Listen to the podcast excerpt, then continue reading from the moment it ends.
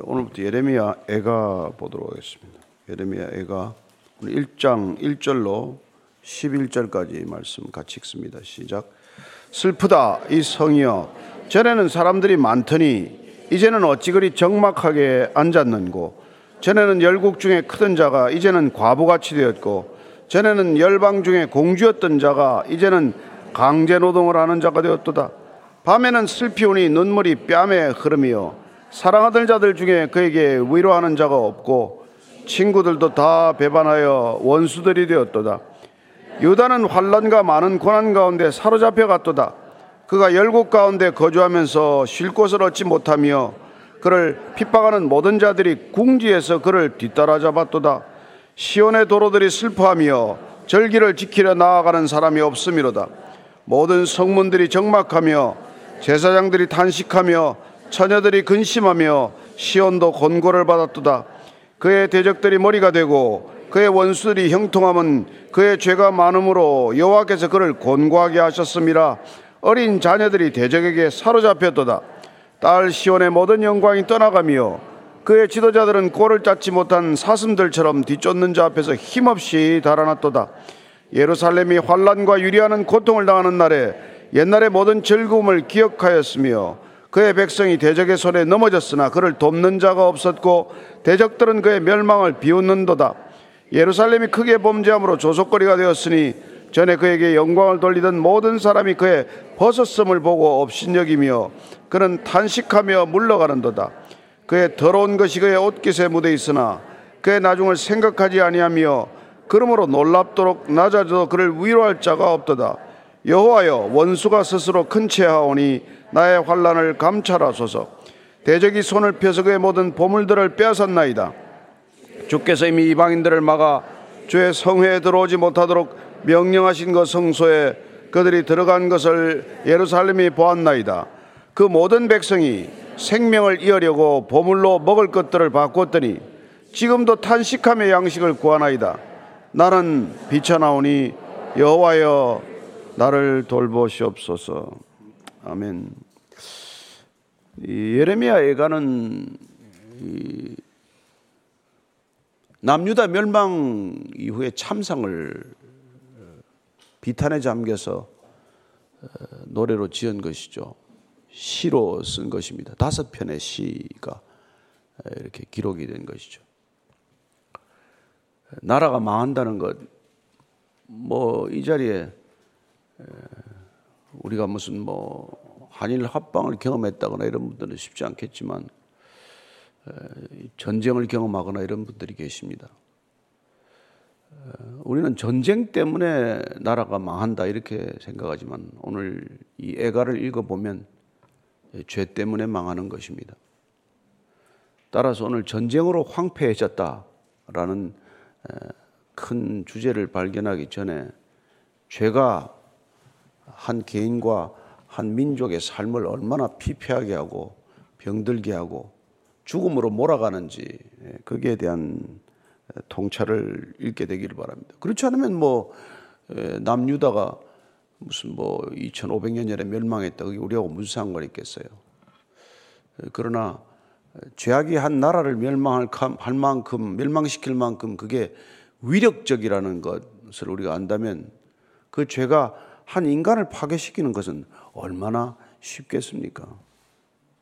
그래서 오늘 이 애가를 읽으면서 저와 여러분들이 다시 한번 이 시대의 참상을 한번 우리가 돌아보고 우리는 어떻게 이 시대의 죄악과 맞서야 하며 어, 또 구원받은 사람들이 이 시대를 위해서 어떻게 기도해야 할지 한번 살펴보는 시간이 되기를 바랍니다. 애가 이게 그 저자에 대해서는 조금 이게 설이 달라요. 이름을 굳이 예레미야 애가라고 붙였는데 뭐 원래 책 이름에는 예레미야는 없습니다. 그냥 에카라고 해서 슬프다라고 하는 첫 단어를 가지고 쓰거나 또 비탄에 잠긴 시기 때문에 애가일 뿐인데 이게 이제 예레미야가 저작한 걸로 보면은 예레미야서 뒤에다가 이걸 붙여서 예레미야 애가라고 붙였지만 원래 히브리어 성경에는 이게 성문서 시가서 쪽으로 가 있어서 예레미야와 그게 큰 관련을 두지 않을 수도 있어요. 내용은 보면 쓴 것 같기도 하고 또 예레미야가 안 쓴 것 같기도 하고 그런 내용들이 중복이 됩니다. 그러나 단한 가지 분명한 것은 남유다가 BC 586년에 멸망하게 되는데 그 임시에 멸망을 목격하고 쓴 것으로 추정할 수가 있죠. 자, 1절 먼저 한번 읽습니다. 시작. 슬프다 이 성이여 전에는 사람들이 많더니 이제는 어찌 그리 적막하게 앉았는고 전에는 열국 중에 크던 자가 이제는 과부같이 되었고 전에는 열방 중에 공주였던 자가 이제는 강제 노동을 하는 자가 되었도다. 시기 때문에 원문을 보면은 이게 운율에 맞춰서 썼다는 것을 알 수 있습니다. 이걸 뭐 다른 언어로 번역을 하면은 그 시가 가지고 있는 독특한 형체나 문체나 그 맛깔은 사라지고 말죠. 이 예레미야가 이 다섯 편 시 중에서 어 이건 그 뭐라 그래 답관체라는 말을 들어보셨을 텐데 답관체 시라고 합니다. 영어로는 아크로스틱 아크로스틱 포임이라고 그러는데 이게 알파벳 순서대로 쓰는 시죠. 그래서 히브리 알파벳이 22자기 때문에 오늘 1장 이, 이, 이 보시면은 22절로 되어 있어요. 이게 알레프 뭐부터 뭐 베트 김멜 이렇게 나와서 예, 마지막 타오까지 이렇게 쭉 이렇게 머릿말을 맞춰 쓰는 거예요. 그래서 답관체라는 게 뭐냐면 밟을 답자에 머리관, 갓관. 예. 그래서 그 운율을 따라 쓰는 거라서 시로 보면은 아주 정교하게 조직된 이런 시입니다. 우리는 지금 뭐 가나다라로 이렇게 순서로 가는 거죠. 뭐 그래서 뭐 그 답관체로 우리가 시를 쓰면 뭐 가시렵니까? 정말 가시렵니까? 나를 두고 가시렵니까? 다 두고 가시겠어요? 이렇게 가나다로 이제 이렇게 가면은 그걸 답관체 시라 그러는 거죠. 시를 써볼까요? 그래서 이게 아주 읽으면은 이렇게 그래서 그 사람들은 아주 맛깔스럽게 읽을 텐데 이렇게 번역을 해놓고 나면 그런 맛은 다 사라지고 맙니다. 그래서 시편에 보면은 이 25편, 34편, 37편, 그다음에 시편의 119편 같은 게 정, 이제 전형적인 답관체 시라고 말하죠. 그래서 시편 119편은 몇 절인지 아시죠? 176절입니다. 그는 22자 알파벳을 갖다가 한 자마다 8절씩을 써가지고, 예, 8절씩을 해서 그걸 22자를 다 앞세워서 176절을 쓴 거예요. 대단하죠? 쓰기도 어렵지 않겠습니까, 사실? 예. 그래서 예레미야 애가도 1장, 2장, 4장은 완전히 이제 이렇게 썼고 3장은 66절로 만들어서 그러면 22절 22개에다가 세 절씩 해야 66절이 나오는 것이죠. 그렇게 아주 정교하게 쓴 시라는 것으로 염두에 두고 한번 읽어보면 좋겠어요. 첫 번째 나오는 단어가 이게 이렇게 슬프다, 에카 이런 말로 시작이 되는데 이게 이제 예루살렘 멸망한 것을 목격한 사람은 그 심중이 이루 말할 수 없죠. 우리는 그냥 덤덤히 읽고 지나갈지 모르지만 그 성전이 무너지고 그 사람들에게는 예루살렘 성전이 무너졌다는 것은 나라가 망하는 것보다 더 큰 충격이었을 거예요. 뭐 이렇게 끌려가는 것보다도 어, 정말 하나님으로부터 버림받았다는 그런 처절한 어떤 절규나 비탄이 있었을 것입니다. 그래서 이 예루살렘 성 하나님의 이름을 두시려고 만든 이 도성, 허락한 도성이 이게 그냥 바벨론에 밟히고 짓밟히고 만 것이죠. 그래서 전에는 이제는 이렇게 비교하면 전에는 파멸하기 전에는 사람들이 많더니 이제는 적막하다. 적막하다는 게 여러분 아무도 없다는 뜻 아니에요. 그죠? 철저히 어떻게 고립되어 있는 것, 철저히 홀로 있는 것, 이런 상태를 적막하다 그러잖아요. 그 다음에 전에는 열국 중에 컸었는데 이제는 과부같이 되었다고 되어 있어요. 전에는 다윗 시대, 솔로몬 시대는 나라가 컸더니 많은 나라들이 조공을 바치더니 이제는 과부같이 되었다. 당시에 과부와 고아는 가장 사회적인 약자의 대명사 아닙니까? 가장 무기력하고 가장 비참한 처지에 놓여 있는 사람들을 과부와 고아에 비교하지 않았습니까? 그래서 그런 모습이 되고 말았더니 전에는 열방 중에 공주와 같았는데 예? 부족함이 없고 모든 것을 가진 공주가 되 이제는 강제 노동자 마치 노예처럼 변하고 말았다는 것이죠. 여러분 이게 전쟁에 패전하면 겪었던 그 당시의 참상이란 말이죠.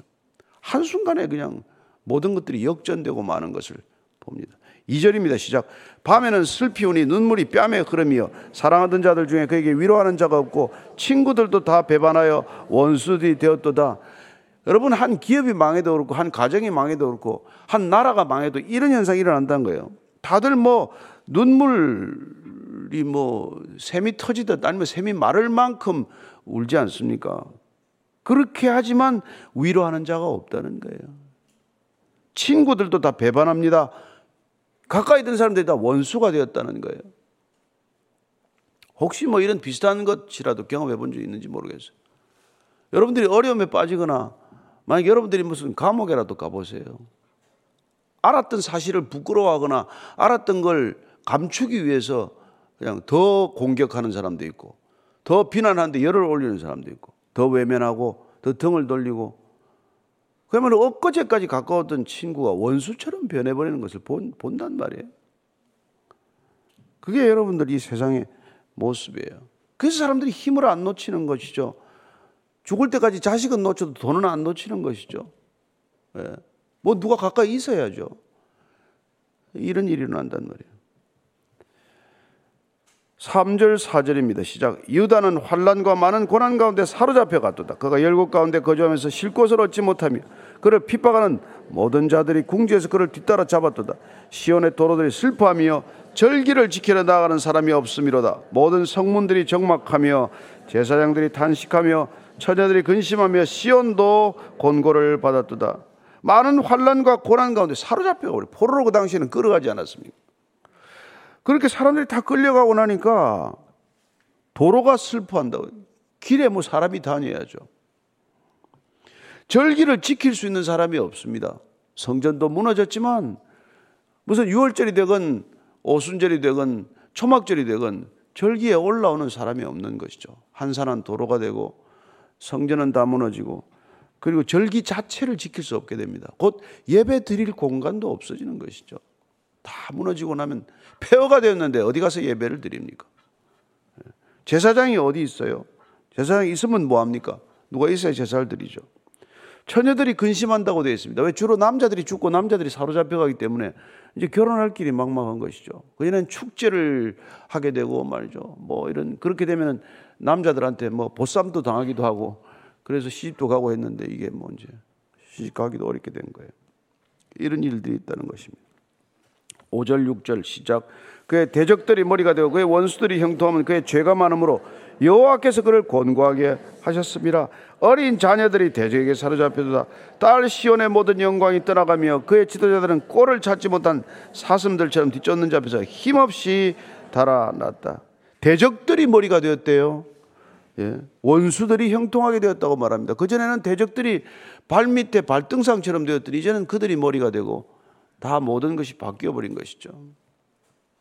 자녀들까지 사로잡혀가고 말았다고 말합니다. 모든 영광이 떠나고 지도자들은 뭐 그렇게 침략자들에 의해서 힘없이 달아나고 말았다고 됐습니다. 이게 이제 시드기야 왕 마지막 왕 같은 사람들이 이제 달아날 때 그 모습을 얼마나 참 초라한 모습으로 달아나는지 열왕기하 25장 4절부터 7절까지 제가 읽어드리겠습니다.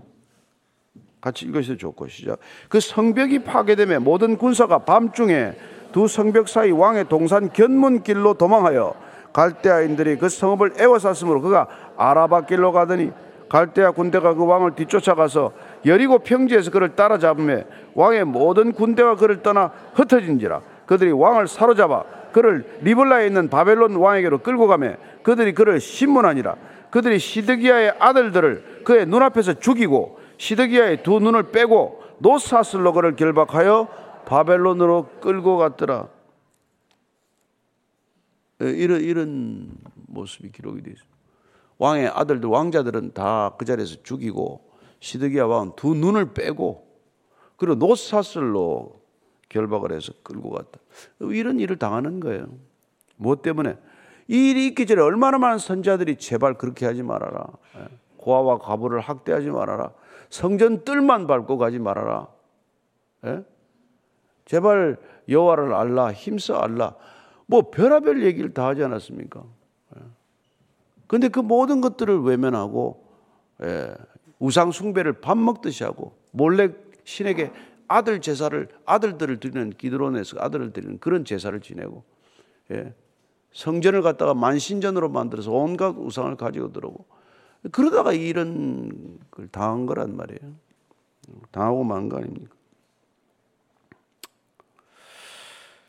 그래서 7절 이하를 읽으면 예루살렘이 환란과 유리하는 고통을 당하는 날에 옛날의 모든 즐거움을 기억하셨으며 그의 백성이 대적의 손에 넘어졌으나 그를 돕는 자가 없었고 대적들은 그의 멸망을 비웃는도다.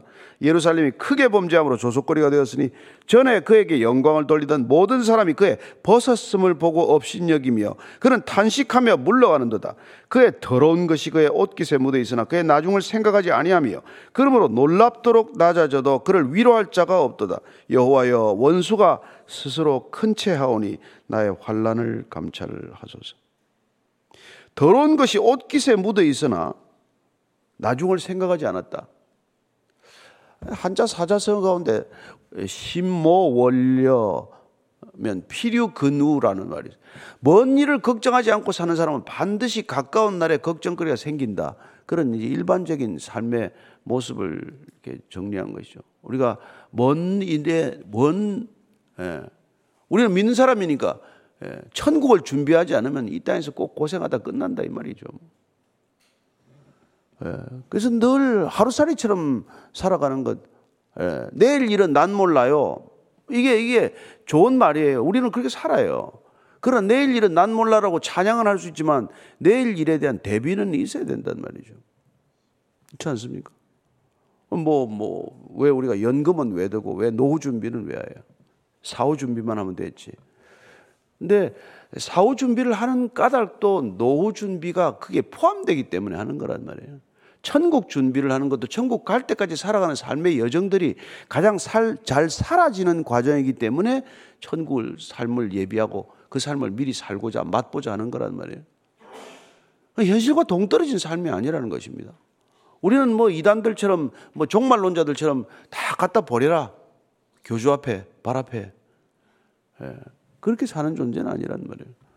우리는 여전히 자녀들도 양육하고 심지어 우리가 뭐 포로로 잡혀가도 그 땅에서 그들을 위하여 기도하고 살려고 하는 그런 말씀을 듣는 걸 보면은 예, 우리가 어떻게 살아내야 할지에 대한 분명한 기준들이 뚜렷하죠 성경은.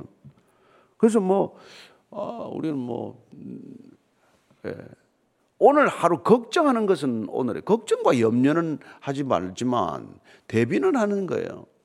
우리가 걱정해서 대비하는 게 아니라 걱정하지 않고 염려하지 않지만 우리가 뭐 예. 제가 월요일부터 주일 설교 준비 안 하면 누가 해줍니까?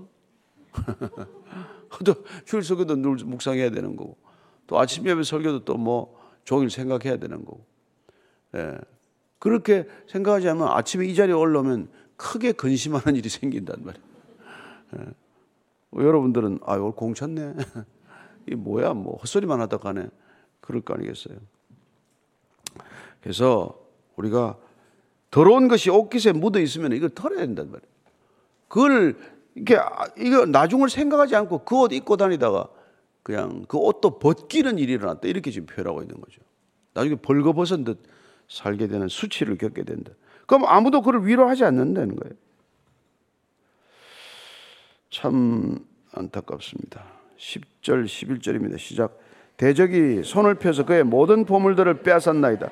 주께서 이미 이방인들을 막아 주의 성회에 들어오지 못하도록 명령하신 그 성소에 그들이 들어간 것을 예루살렘이 보았나이다. 그 모든 백성이 생명을 이으려고 보물로 먹을 것들을 바꾸었더니 지금도 탄식하여 양식을 구하나이다. 나는 비쳐나오니 여호와여 나를 돌보시옵소서. 아유 참 지금 이 처참한 상황에서도 환란을 돌아봐 주십시오. 주님께 이름을 뒤늦게 부르는 것이죠. 그렇습니다. 우리는 이 어려운 가운데서도 주의 긍휼을 구하는 자들이에요. 비탄에 빠질수록 우리는 주님의 이름을 부르고 주의 긍휼을 구하겠지만 그러나 이런 상황에 이르기 전에 돌이켰다면 어떨까요? 이런 번씩 일곱 번이라도 용서하는 주님께로 돌아갔다면 여기까지 오지는 않았겠죠. 그래서 우리는 정말 죄를 짓지 않는 사람들이 아니라 죄를 자각하는 사람들이고 예, 죄를 멀리 멀리 가는 사람이 아니라 빨리 죄로부터 돌이키는 사람이어야 한다는 것입니다. 돌이키면 될 일을 고백하면 될 일을 하나님께 일러서 그분께서 이렇게 예, 수습하도록 좀 내어드리기만 해도 좀 나을 텐데 예, 끝까지 자기가 그걸 움켜쥐고 숨기고 있다가 일이 터지고야 마는 것이죠. 예레미야서 52장 아, 6절에 보면 그때 상황을 이렇게 쓰고 있습니다. 4절부터 제가 읽어드릴게요. 시드기야 제9년 열째 달 열째 날에 바벨론 왕 느부갓네살이 그의 모든 군대를 거느리고 예루살렘을 치러 올라와서 그 성에 대하여 진을 치고 주의 토성을 쌓음에 그 성이 시드기야 왕 제11년까지 포위되었더라. 9년째 시드기야 왕 9년 때 침략을 받아가지고 11년까지 포위되었으니까 어디 나라 꼴이 어떻게 됐어요? 다 굶어 죽을 판이죠. 그래서 52장 6절 이렇게 되어 있습니다. 그의 넷째 달 9일에 성중에 기근이 심하여 그 땅 백성의 양식이 떨어졌더라. 이제 아무것도 먹을 게 없는 거예요.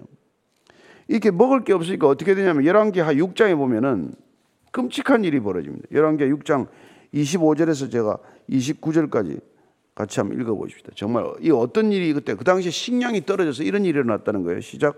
아람 사람이 사마리아를 애워싸므로 성중이 크게 줄여서 나귀 머리 하나에 은 80세겔이요 비둘기 똥 4분의 1갑에 은 5세겔이라니 이스라엘 왕이 성 위로 지나갈 때 한 여인이 외쳐 이르되 나의 주 왕이여 도우소서 왕이 이르되 여호와께서 너를 돕지 아니하시면 내가 무엇으로 너를 도우랴 타작마당으로 말미암하겠느냐 포도주 틀로 말미암하겠느냐 하니라 또 이르되 무슨 일이냐 하니 여인이 대답하되 이 여인이 내게 이르기를 내 아들을 내놓아라. 우리가 오늘 먹고 내일은 내 아들을 먹자 하며 우리가 드디어 내 아들을 삶아 먹었더니 이튿날에 내가 그 여인에게 이르되 내 아들을 내놓아라. 우리가 먹으리라 하니 그가 그의 아들을 숨겼나이다 하는지라.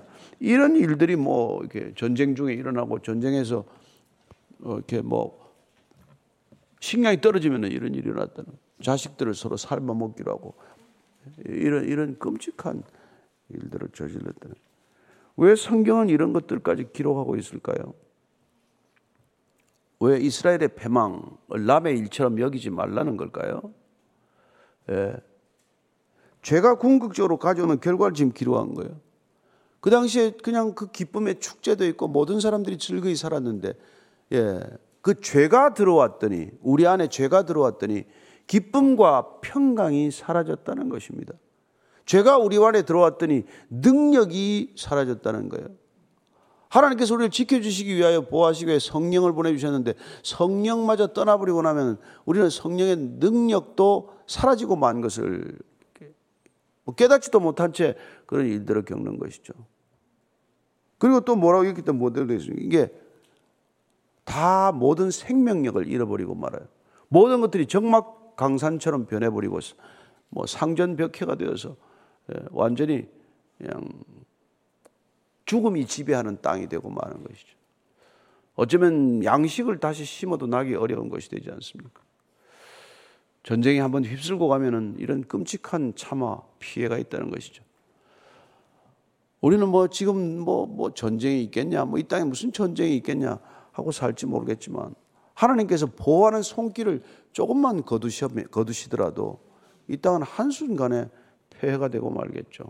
얼마나 끔찍한 일이 있을지 어떻게 합니까? 따라서 우리가 각자가 죄로부터 돌이키는 일이 그토록 중요한 것이고 교회가 정결함과 거룩함을 지키는 것이 너무나 중요한 일이고 이 나라와 이 민족이 아무리 비탄에 빠지고 무슨 그런 그 도덕적으로 타락하고 부패할지라도 기도하는 저와 여러분들이 그 죄를 대신 사하기로 결단하고 예, 중보자의 위치에 서 있으면 하나님과 그 타락한 세상 사이를 가로막아 서면 모세처럼 다윗처럼 가로막아 서면 하나님께서 긍휼을 베풀어 주실 줄로 믿습니다. 그게 이 꼴 우리가 안 보고 살자는 결심의 예, 자리가 기도의 자리인 것이죠. 우리가 왜 오늘도 이 자리에 나와서 주일 예배 실컷 드렸는데 왜 또 아침에 또 나와서 또 우리가 이 말씀을 듣고 또 우리가 왜 또 기도의 자리에 앉겠어요? 우리가 기도하지 않으면 예, 이 땅에 무슨 일이 있을지 모르니까 하나님께서 이 불쌍히 여겨주시지 않고 긍휼을 베풀지 않으면 어떤 일이 일어날지 모르는 세상이니까 저희들이 정말 이 자리에서 굳게 두 손을 들고 하나님을 가로막아 서고 세상을 향하여 돌이키라고 그렇게 날마다 부르짖는 것이죠. 오늘도 이 자리가 저와 여러분들의 기도의 자리가 되기를 바라고 하나님께 전심을 다해서 주님 죄의 사함을 구하는 자리가 되기를 바라고 이 나라 이 민족이 돌이켜 주의 길 따르는 민족 되기를 갈망하는 그런 기도의 자리가 시간이 되기를 축복합니다. 우리가 돈 좀 더 벌면 뭐 합니까? 국민 소득 좀 더 올라가면 뭐 합니까? 수출 좀 더 늘어나면 뭐 합니까? 그게 의미가 없는 건 아니겠지만 그러나 우리가 거룩하지 않으면 가진 모든 소유를 가지고 하는 일이란 죄 더 짓는 것밖에 있습니까? 예, 그러지 않도록 다시 이 백성들에게 정결함을 주소서. 아니 그보다 먼저 이 시대 교회가 정결함을 회복하게 해 주소서. 아니 각자 그리스도인들이 거룩함을 잃지 않게 하여 주옵소서. 한번 같이 기도하겠습니다. 하나님 아버지 전에는 영화스럽던 곳이 이제는 폐허로 변하고 말았습니다. 그토록 한때 교회가 웅장하고 교회가 영광스럽더니 점점 교회가 쇠락하고 있습니다. 유럽의 교회들이 그렇고 미국의 교회들이 그렇고 이 땅의 교회들이 그렇습니다. 하나님 왜 교회는 커졌고 건물은 다 갖게 되었고 모든 교회가 많은 사람들로 붐빌진데 왜 교회가 이렇게 능력을 잃어버렸는지요 주님 우리가 다시 한번 이 교회가 죄로부터 돌이키게 하시고 모든 그리스도인들이 나 여호와 거룩하니 너희도 거룩하라고 하는 제 1명령이 가장 큰 명령이란 것. 예, 주의 이름을 망령되이 일컫지 아니하고 그리고 우상을 숭배하지 아니하고 주께서 명하신 모든 것들을 지키고자 하는 거룩한 열망이 우리의 개인적인 욕망보다 앞서게 하셔서 하나님 다시 한번 이 땅의 모든 그리스도인들이 거룩의 능력을 회복하게 해 주옵소서. 교회가 이 땅의 모든 교회가 강단마다 오직 복음만이 선포되게 하시고 모든 강단이 거룩함을 회복하게 하셔서 하나님 주께서 전하라고 하시는 말씀만 전할 수 있는 교회가 되게 하여 주시옵소서. 그리하여 말씀을 날마다 먹는 자들이 말씀을 날마다 사는 자들 되게 하시고 날마다 말씀을 사는 자들이 이 땅을 변화시키는 놀라운 믿음의 거인들 다 되게 하여 주시옵소서. 하나님 아버지 주님께서 저희들을 보혈로 거룩하게 하셨건만 죄로 돌이키고는 순간 우리의 모든 것들을 앗아가는 죄의 놀라운 사악한 능력을 보게 됩니다.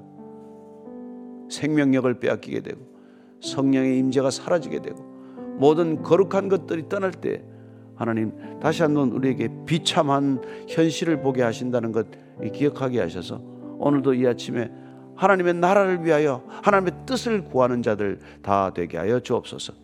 이제는 십자가에서 마지막까지 아버지의 뜻에 순복하시고 아버지의 뜻을 이루어드린 우리 구주 예수 그리스도의 은혜와 하나님 아버지의 알 수 없고 그 일을 측량할 수 없는 그 사랑과 날마다 그 사랑에 끌린 바 되고 메인 바 되는 되도록 우리를 이끌어 가시는 성령님의 인도하심이 오늘도 죄로 파멸된 한 나라 한 민족을 보기에 앞서 쇠락해가는 이 교회를 바라보며 탄식하며 기도하기를 원하는 이 자리에 고기 속인 모든 그리스도인들 위해 참된 기도의 사람들 위해 참된 믿음의 형제 자매들 위해 지금부터 영원까지 함께 하시기를 간절히 축원하옵나이다. 아멘.